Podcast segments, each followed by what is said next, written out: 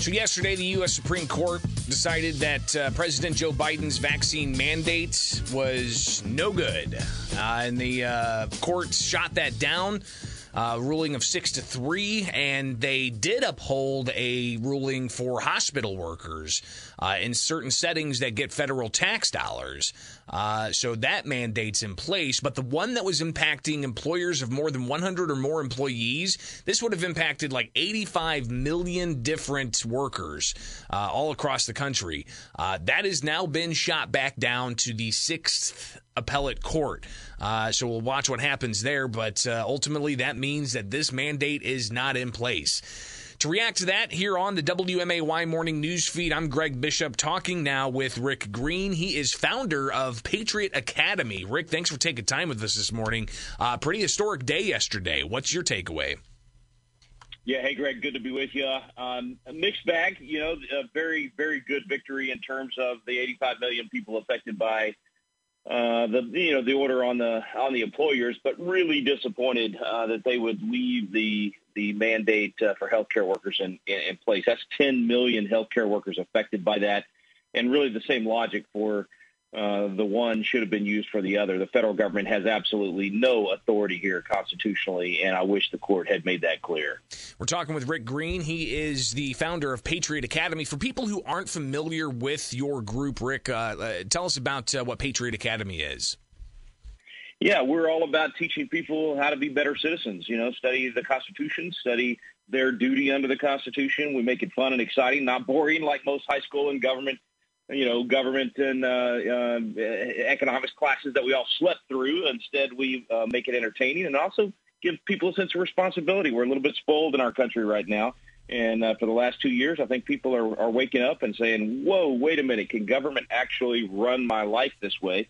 Uh, what can I do to push back? And so we equip people on how to do that. We got about 10,000 Constitution coaches out there hosting classes in homes and churches and libraries and everywhere else you can imagine. So patriotacademy.com if folks want to learn more. Rick, um, to the U.S. Supreme Court uh, and the hearings that happened last week, and then less than a week later, they uh, shot down the private employer mandate. Uh, talk about the constitutional questions that were raised here, uh, especially when it comes to executive authority, uh, authority of agencies under executive power to to do certain things. Uh, what's the line that needs to be drawn here to ensure that we don't don't have uh, executive fiat. Yeah, Greg, you're asking exactly the right question. I wish they had spent more time on that specific question. Uh, they kind of came down to this basic decision that Congress had not given OSHA the authority. My argument, and the founding fathers certainly would have said, Congress does not have the authority to give OSHA the authority. This is way outside the federal government's purview. States Local governments, yeah, absolutely. They have a say in what's happening on public health and dealing with vaccines and, uh, you know, pandemics, that sort of thing. But the feds had no authority here.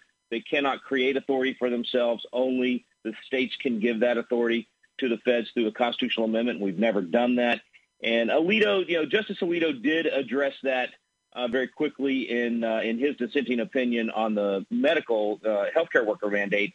Uh, but it was not discussed much at all by any of the justices in the other case. They did, you know, go back and forth, back and forth on, okay, what did, you know, what did Congress tell OSHA it could do 50 years ago when it created the act? And at least they drew a line there and said uh, they, they did not give them that authority. The problem is they left the door open. They basically left it open to where Congress could give that power to OSHA. Uh, so that's a very dangerous place to be. Uh, that that's not something that that that you know, is good for the American people. It's certainly not good for our system. And uh, and it, and it also opens the door for the president to come right back and say, well, okay, why don't we try this through Health and Human Services? Why don't we try this through another agency? Uh, so I'm very concerned about the door that's opened here, but it is a temporary victory. And and as you said at the top of the segment, you know what happens uh, now at the Sixth Circuit? Do they come back and find another way uh, to leave this mandate in place for employers? So we're not out of the woods, but it is a very good short-term victory. Rick Green with us. He is founder of Patriot Academy. Uh, so, what should uh, what should people do out there? Uh, people hearing this, seeing this unfold, uh, those who are impacted by this, uh, should they uh, keep their keep their ear to the ground to hear of anything that's going on here and changing? And should they also, like in the state of Illinois where we're at right now, how should they how should they be you know keeping up to date on what even state officials could possibly be doing because they could implement their own rule.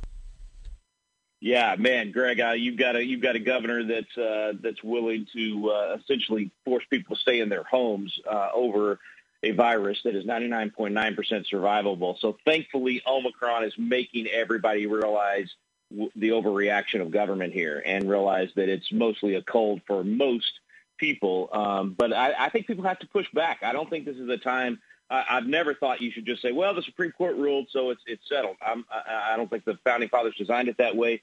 The Supreme Court should not have the final say. The people should have the final say. And for nearly two years now, the government has micromanaged us and tried to make all the decisions for us and gone way outside their authority. So in terms of long term, what people should do, I think they need to get educated on the Constitution, and I think they need to get involved in movements uh, to put the federal government back in its place. And frankly, in some places, like in your state, put governors back in their place. Even in my state in Texas, I mean, governors went way outside their authority. We were no longer a constitutional republic. We became dictatorships all over this nation. And the only way you stop that and prevent that from happening again is for we, the people, to get educated, start paying attention to who you're electing, start asking them the exact same questions you're asking me this morning, and uh, and then get involved in some movements to do some constitutional amendments like Convention of States to overrule the federal government like we did with the 11th Amendment years ago. Rick, um, when it comes to constitutional knowledge, uh, what are some of the most important things that uh, people don't know that they should know uh, about their rights here in this constitutional republic? Man, two words we need to get back to authority and jurisdiction. Too often, you know, I was a state rep years ago, and, and, and people would often say, oh, if it's a good idea, we need to do it, or these people need help, we need to do it. Instead of asking the first question, do I have authority to even consider this issue? And then ask the question, is it a good idea to pass this bill? We should ask that at the federal level, the state level, the local level. We don't do that anymore. Government is not the end all be all. It doesn't have unlimited jurisdiction. And so we need to start learning constitutionally what can the federal government do. There's only 17 enumerated powers in the Constitution for the federal government. And in this case, it was so uh, it was so egregious during the hearing that you had United States Supreme Court justices actually saying, "Well, if the states can do it, why can't the feds do it?" well, Justice, uh, because the Constitution is extremely clear and the Tenth Amendment makes it very clear, the feds can only do specifically what's listed in the Constitution. Everything else is left to the states and the people, and we've forgotten those things. And there's a reason to know those things the feds are not going to do education or health care or any of those things as well as your local government or your state government or the people closest to you. You don't want the federal government screwing up everything. They've messed healthcare up so bad, and now this mandate on, a, on 10 million Americans, it's only going to make healthcare worse. It's pushing people out of healthcare that are good people that served us during COVID before there was a vaccine. It's just a great example of why we all need to know what the proper role of government is and then accept the responsibility to hold government accountable to that proper role and not let it get outside of those jurisdictions. Well, and as you uh, talked about with the uh, the questions of authority and jurisdiction, I mean, we saw at the beginning of COVID some pretty remarkable things, including government telling people that they couldn't go to church, including government telling yeah. people they couldn't go to work. Schools were closed. Businesses were, uh, you know, big box stores were allowed to stay open. The small mom and pop shops were closed here in Illinois, uh, and uh, the the ongoing now 22 months of executive orders from our Illinois Governor J.B. Pritzker and the state legislature not really doing much about it. Uh, so kind of That's fascinating right. to see all this play out. Uh, Rick, if people want more information about uh, Patriot Academy, how can they find it?